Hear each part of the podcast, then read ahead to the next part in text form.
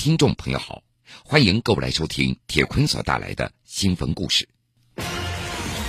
从表面上看，宁夏灵武市秀水梁村算不上贫穷闭塞的村庄。过去的一年中，十二名幼女在村里的幼儿园被教师黄振兴性侵案发，其中十一人为留守儿童。在一百多户人家的村庄中，这意味着十分之一的家庭受到伤害。事发之后，十二个家庭面临着心理创伤，村民议论带来的二次伤害以及艰难的维权。铁坤正在讲述。如果不是因为两个孩子之间发生争吵，以及田超果断的报警，这个案子的谜团或许到现在都无法揭开。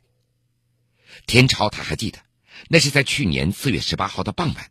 一位姓杨的五岁女孩和一位姓李的六岁女孩发生口角，五岁的小女孩着急了，随口就是一句：“你跟老师亲嘴，他还扒你的裤子，我要告诉你妈妈。”而正巧那个姓李的女孩的母亲就在旁边，她询问孩子之后，就跑到田超家说起了此事。这个女孩的母亲和田超的妻子的关系非常好，而田超的女儿也在这所幼儿园就读。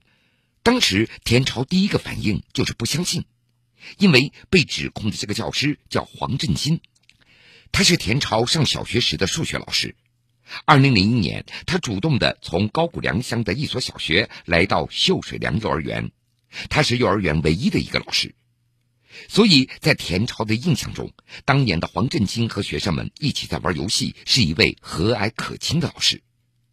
一直到事发之前，田超也都非常尊重黄振新，每次见面仍然以老师相称呼。由于自己的女儿也在这所幼儿园，这不问不知道，这田超的女儿田小静也有过这样的经历。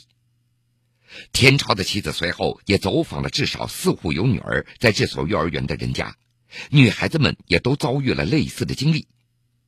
当天晚上九点钟左右，田超决定报警。随后，田朝的女儿田小静和一位六岁的姓马的女孩被带到村子所属的张家庄镇派出所做笔录。第二天，也就是二零一四年四月十九日早晨九点钟，黄振金因为涉嫌强奸猥亵儿童，被灵武市公安局刑事拘留。今年一月九号，案件在银川中院开庭审理，黄振金被控强奸罪、猥亵儿童罪。根据银川市检察院的起诉书说，二零一四年二月到四月期间，黄振新以修改作业为由，多次将三名幼女带到他的办公室实施奸淫。二零一三年到二零一四年四月期间，黄振新多次在办公室、学校操场对十二名幼女实施猥亵行为，十二名女童那都为四到六岁的幼女。黄振新在多次实施性侵行为的时候，现场还有其他学生。在案件庭审的时候，黄振兴他声称他的所作所为那是因为这些女孩子特别的可爱，他只是玩玩而已。十二位受害女孩子的家长也都聘请了律师。宁夏灵武市秀水梁幼儿园是村子里唯一的一家幼儿园，案发的时候总共有二十五名学生，其中有十三名女童。在这一起案件中，唯一幸免的女孩子那是一名村干部的孙女儿。出生于一九六一年的黄振新现年五十四岁。多位受害女孩的家属介绍，黄振新身高一米六左右，很胖，满头白发，儿女双全，妻子也在家。事发之后，很多孩子将黄振新称为“坏爷爷”。现在回想起来，田超他觉得其实一切早就有征兆了。案发前的二零一三年。田超的女儿田小静总是说自己身体下面疼，还说不想到幼儿园了。这样的情况断断续续持续了一年，而其他的孩子也出现过类似的征兆。杨森兰的女儿曾经对他说：“爷爷对我很好，他会经常的亲我。”杨森兰他还以为这是老师喜欢女儿的一种方式。案发之后，家长们就反思了。在长达一年多的时间里，孩子们为什么没有和本来最亲近的父母说起此事呢？多名家长声称，黄振新通常会给孩子一个苹果、五毛钱、一块钱，或者买一点零食。另外，他还经常威胁孩子说不许告诉家长，不然会被开除。说到这儿，不得不再提到那个词儿了——留守儿童。在这起案件中，十二个受害的女孩子当中，十一个人那是留守儿童。在田小静仅仅六个月大的时候，田超夫妇就外出打工，一直到现在。现在他们与孩子的交流，基本上那都是靠打电话。除了外出打工，家长们也并没有更好的选择了。一位村干部介绍说，村子里的打工潮开始于一九九六年左右，二零零零年之后成为了一种普遍的现象。村子里有八百人左右，除了在家里养羊的一些人，这村子里基本上见不到青壮年。到派出所做完笔录之后没多久，田小静开始做噩梦，经常半夜惊醒。这样的状况持续了四个多月，即使在白天，她的状况也令人担忧。田小静会长时间的趴在沙发上一动不动，瞪着大大的眼睛，眼神那是空洞洞的。看着孩子这样的情况，田超也非常的心疼，因为这女儿平时不是这样的，女儿性格非常的活泼。记者还采访了六位家长，他们的孩子在案发之后都出现了做噩梦、厌学、自闭、发呆等这样的状况。事发之后，灵武市教育体育局、学校和乡镇对受害女童以及他们的家长都做了心理辅导。灵武市对所有学校还进行了一次排查。在全市针对教师开展了师德教育、普法教育，针对中小学生还开办了防性侵知识讲座等专项培训。今年三月份，灵武市教育局曾经向这个案件的代理律师吴辉做出了一份信息公开申请的答复，声称对涉及的十二名女童进行了六到十三次的心理辅导，效果良好。但是家长们都否认有人在为自己的孩子做过心理辅导。杨森兰他自己花了一千八百元钱，从银川请了一位心理辅导老师，在为女儿做辅导。这也是唯一的一个在给女孩做过心理辅导的家庭。案发到现在有一年多了，田超和其他十一个家庭就孩子转学、追责以及赔偿等问题，多次找到灵武市政府以及教育局。但是转学赔偿等这样的问题，双方一直没有谈成。在刑事附带民事诉讼环节中，十二名受害女童的代理律师除了对黄振兴提起索赔之外，还将灵武市政府、灵武市教育体育局、涉事学校以及所在的镇政府、村委会告上了法庭，要求这五个被告向每位被害人连带赔偿各项损失，总共十九万多元。在法庭的辩论中，上述五个被告他们都承认被害人存在损害，但是拒绝承担赔偿责任。整个案件一直到现在仍然没有宣判。在刑事附带民事诉讼方面，法院也一直试图对双方进行调解。受害女童田小静的代理律师吴辉他透露说，六月八号，他和其他几位律师就调解的问题再次和法院进行沟通。法院说，争取每个家庭赔偿五万，律师同意了，但是至今没有结果。按照吴辉的说法，目前针对性侵幼女的赔偿法律规定存在缺失。如果按照刑事诉讼法的规定来赔偿，在幼女被性侵案件中，实际损失那是很少的。这个案件的审判长也曾经向吴辉透露，说如果此案判决的话，实际赔偿可能只有一千八百元。因为一个家庭的实际损失只是体检费、来往路费等等，但是在武辉看来，类似案件中心理损失这才是最大的一块。从表面上看，宁夏灵武市秀水梁村算不上贫穷闭塞的村庄。过去的一年中，十二名幼女在村里的幼儿园被教师黄振兴性侵案发，其中十一人为留守儿童。在一百多户人家的村庄中，这意味着十分之一的家庭受到伤害。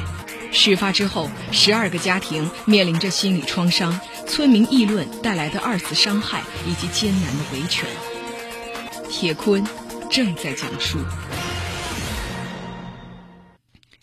事发之后，那些受害女孩的家长也变得非常的敏感而又脆弱，有的不愿出门，就怕村民跟他们提到这样的事情，也怕村民在背后风言风语。有的家长把孩子转到了新的学校，老师就问了：“以前孩子在哪上学？”这些家长非常不愿意提到秀水梁幼儿园。说起学校，他们的心里就非常难受。家长们都想远离这个村庄，包括让孩子远离，所以他们普遍选择了尽量避免让孩子和村子里其他孩子在一起玩耍。说小孩子在一起难免会说起来。去年四月份案发，一直到新学期的九月份，十二位女孩都没有上学。去年九月份新学期开学之后。家长们选择让孩子们在离村子里较远的地方读书。十二个女童中，目前有九名女童在新学校或者是幼儿园读书。田超的母亲考虑到田超夫妇仍然要外出打工，为了方便照顾孩子，田小静仍然在秀水梁幼儿园就读。但是，按照田超的说法，我早晚会搬离这里的。我无数次的想过，我再也不想回到这里了。而杨森兰将女儿送到了更为远的吴中市邓子沟镇的一所小学，他们还专门租了一辆私家车来接送孩子上下学，这每天给私家车主四十块钱。家长们更长远的想法，那就是搬离这个村庄，搬到更远的地方，再也不回秀水梁了。六月二十三号上午的九点钟，田小静的奶奶送她和弟弟去幼儿园。田小静低着头，眼睛里充满着对陌生人的好奇和警惕。距离田小静大约百米的西南方向就是幼儿园。幼儿园在村子中间，也是村子里唯一一个飘扬着国旗的地方。巴尔扎克笔下的格朗台是吝啬鬼的典型代表，让人印象深刻。但谁又会想到，现实生活中也有格朗台式的人物，还是个贪官。他就是镇江市民防局原局长朱东升。近日，朱东升因犯受贿罪被镇江市中级人民法院判处有期徒刑十一年，并处没收财产五十万。而法院最终认定的朱东升的受贿金额接近两百万。铁坤正在为你揭开这个贪官葛朗台的真面目。朱东升主政镇江市民防局的十年，也正是民防职能与市场开发逐渐融合的阶段。民防工程建设也是他捞钱的主战场，所以他化整为零，将手中的权力分解为一个个交易的筹码。根据法律的规定，民用建筑在建设的时候必须要建设防空设施，也就是地下人防工程。咱们平时所看到的各种地下停车场，就是属于这个范畴。开发商在建设完成之后，由民防局决定能否通过验收。如果开发商没有条件建设人防设施，那么则按照每平方米三十元的标准，以总建筑面积来测算，来缴纳防空地下室的异地建设费，用于择地另建。而作为民防局的局长朱东升，他通过手上所掌握的权力，将开发商捏的是死死的。那是在二零零七年。某房地产开发公司开发一个住宅项目，资金周转紧张。为了能够如期开盘，总经理陈某找到朱东升来帮忙。当年春节，陈某带上缓缴人防建设费的有关材料，来到朱东升的办公室。在说明来意之后，他留下了自己所谓的心意——五万元的现金。朱东升当时大笔一挥，同意缓缴。于是，从二零零七年开始，陈某每年春节都会孝敬朱东升，送上两千元的购物卡以及香烟等这样的礼物。经调查，从二零零七年到二零一三年，朱东升先后同意三十二家房产公司办理还缴人防异地建设费，总共受贿二十四万元。人防工程有谁来承建？朱东升他也要插上一手。朱东升有着一个重要的中间人，叫刘海。刘海是一个个体包工头，没有施工的资质，也没有正儿八经的施工队伍。他经常挂靠在其他工程公司下面捡点零活再干干。当朱东升还是一个普通干部的时候，两个人的关系就是一个非常熟悉的牌友。在当上民防局局长之后，朱东升和刘海的关系走得更近了。很多人防工程，他们就是在牌桌上一锤定音的。那是在二零一三年二月份的一次牌局上，某建筑公司副总经理吴丽听说镇江市大石口地下工程招标，于是他就向朱东升表示愿意承包这个工程。那个时候，朱东升的手气正旺，心情也很好，满口答应。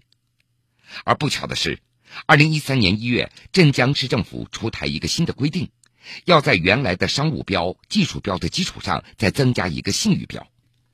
可是吴丽的公司的信誉标分数不够，于是朱东升就利用自己在单位的强势，按照旧的招投标的标准来竞标，让吴丽的公司最终中标了。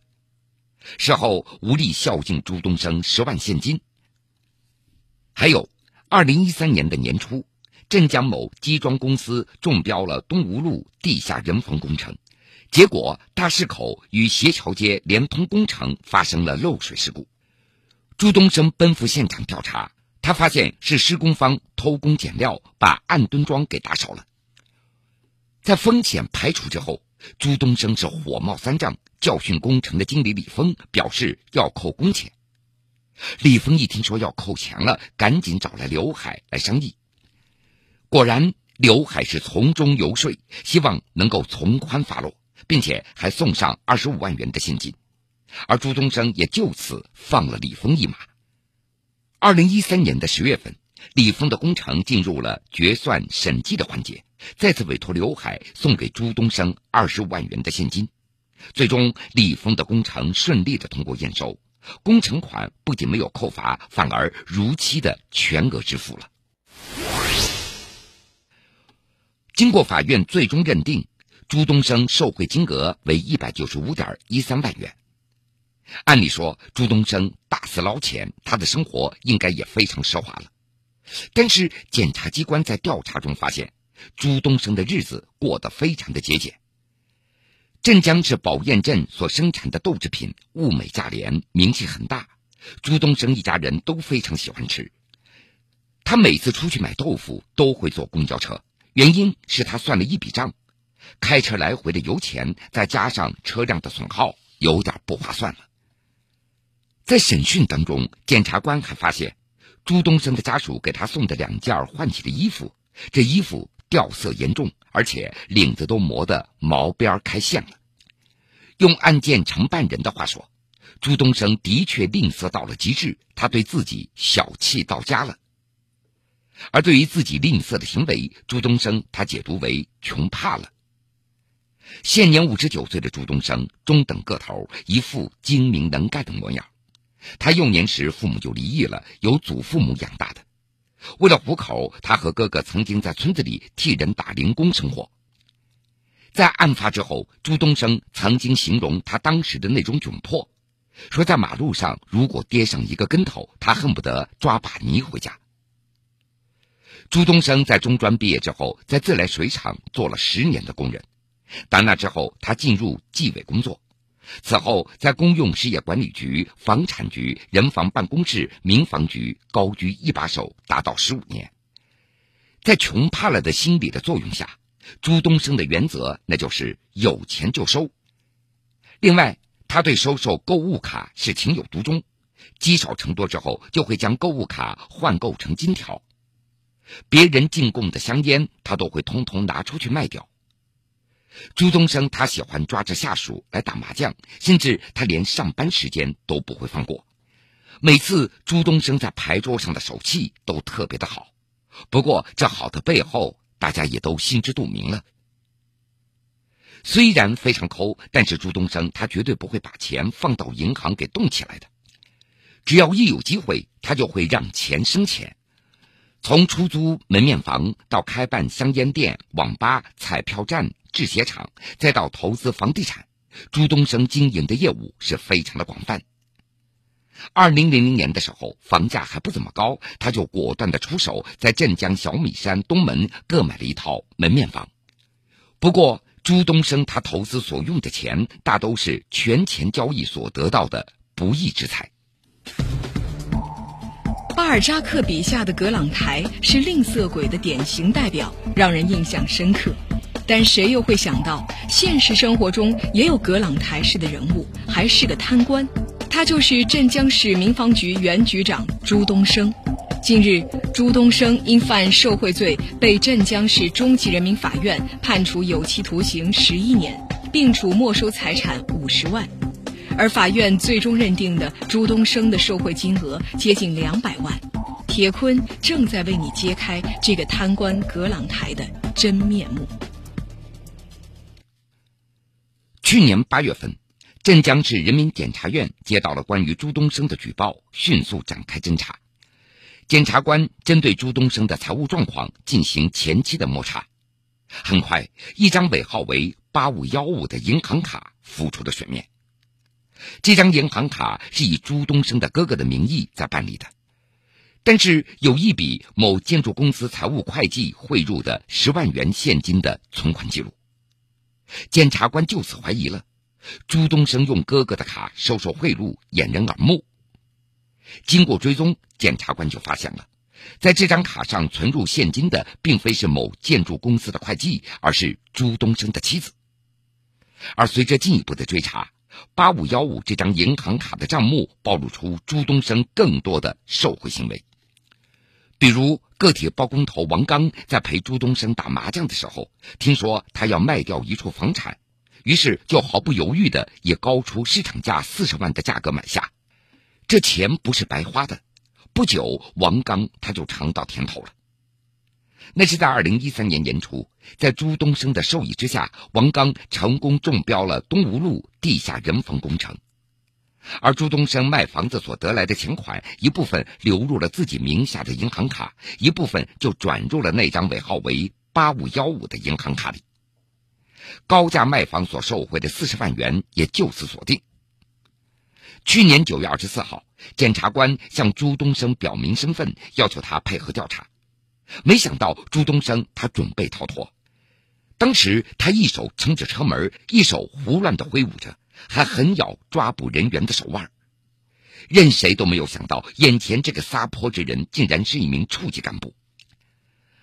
刚进审讯室，朱东升依旧端着他的官架子，他傲慢的躺着，将脚翘在扶手上。当案件的承办人走进审讯室，朱东升他倒首先开枪了。我们以前一起在纪委查过案子，现在倒在这里碰面了。检察官一眼就看透他想攀关系的这样的伎俩，就说道：“我们也没有想到你竟然走到这一步，什么原因？你好好想想。”接着。当检察官将那张尾号为八五幺五的银行卡的财务的往来和其他查实的犯罪证据摆在朱东升面前的时候，他的态度顿时有了一百八十度的逆转，他痛哭流涕，表示愿意交代。近日，镇江市中级人民法院认定朱东升受贿一百九十五点一三万元，以受贿罪判处其有期徒刑十一年，并处没收财产五十万元。对受贿犯罪所得一百九十五点一三万元以及违法所得三十八点七三万元予以追缴，上交国库。好了，各位，非常感谢您收听了这个时间段铁坤所带来的新闻故事。